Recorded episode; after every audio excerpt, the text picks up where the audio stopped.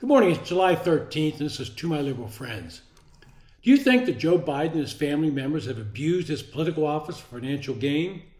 This is a question that keeps coming up time and again.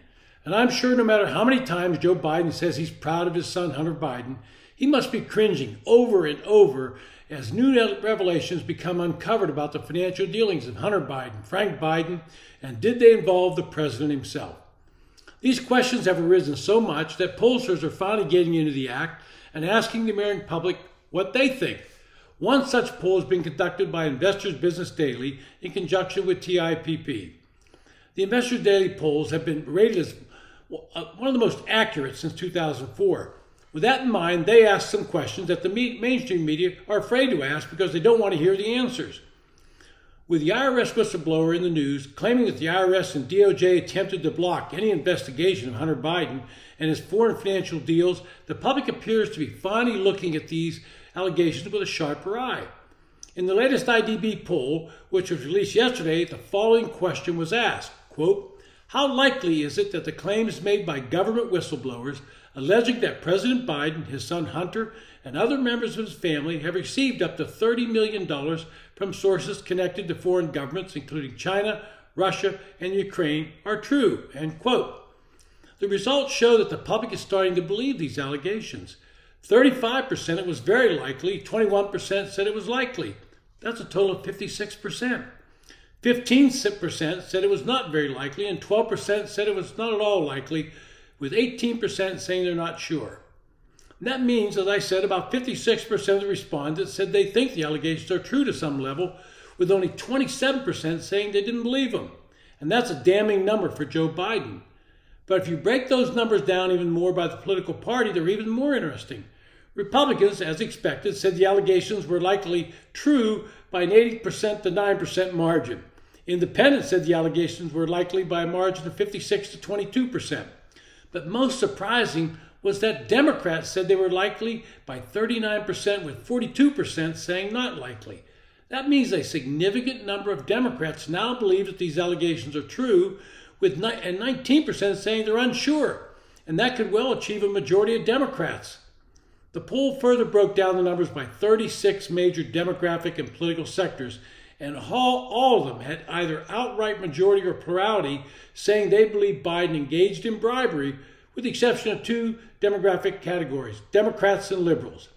These allegations have been out there from the onset of the Biden administration, and the Biden team, with the assistance of the major media outlets, have been able to tamp them down and dismiss them as more conservative conspiracy theories. But as they pile up, even Joe Biden has altered his response. If you remember in the beginning, he has said that he never discussed his son's business dealings with him. I think I'm on safe ground when I say the public never really believed that fantasy. Biden is asking us to believe that his son Hunter accompanies him on trips to China and other countries, and Joe never asked Hunter what he was doing in those countries. Well, now he says, quote, he has never been in business with his son, Hunter Biden, end quote. That's a mild change, but one that carries a different message. Joe now wants us to believe that he might have discussed these business dealings with Hunter, but he himself has never participated in any of these business dealings. Subtle, but important. One of the most recent revelations that came out of Gary Shapley's testimony, remember, Shapley's the IRS whistleblower who has testified his investigation was thwarted.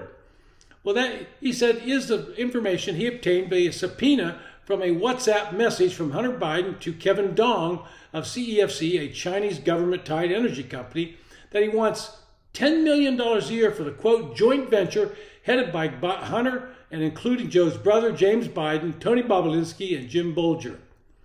On that online missive, he pointedly notes that he is, quote, sitting here with my father, end quote, a complete contradiction to Joe's Biden's complete claims that he never took part in Hunter's business dealings.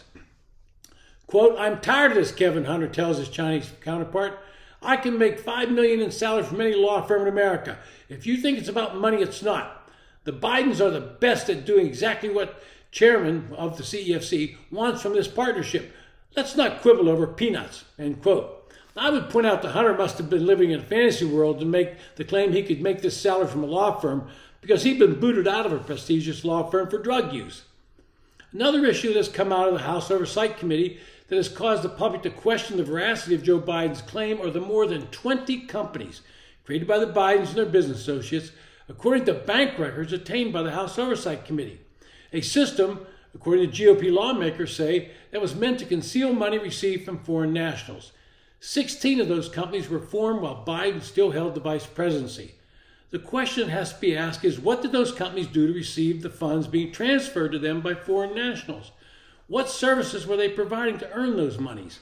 And why were much of those funds then transferred to various members of the Biden family, including grandchildren? These are all questions that the American public are hearing on a daily basis. And despite the denials by Biden and his administrative officials, along with much of the mainstream media, they're starting to resonate. And the dam is starting to leak in the media. They ignored the Hunter Biden laptop story and got burned. Jake Tapper, a CNN anchor, is now saying that he intends to cover the story. This was his comment on the Kara Swisher podcast. When asked about the plea deal with Hunter Biden, he said, quote, I think we cover it. We have been covering it. We need to cover it. Look, I mean, Hunter Biden is who he is. It's pretty clear who he is, Tapper continued. Quote, in addition to being an addict, he's a guy who ethically has, there have been questions raised about his behavior, and I think it's worth covering. It's also worth covering in context, the context of everything that's being said in terms of like how fact based any of it is or how evidence based any of it is. But I'm not going to shy away from cover, covering Hunter Biden. He is the president's son, and he has made a lot of money being the president's son. End quote. If CNN and other major media outlets finally get the message that this is a story and begin to cover it with aggressive coverage, it could mean the end of Joe Biden and it could be the end of his presidency. It's been to my liberal friends. Thanks for listening. If you enjoy the podcast, recommend it to your friends and please hit the subscribe button. Thank you.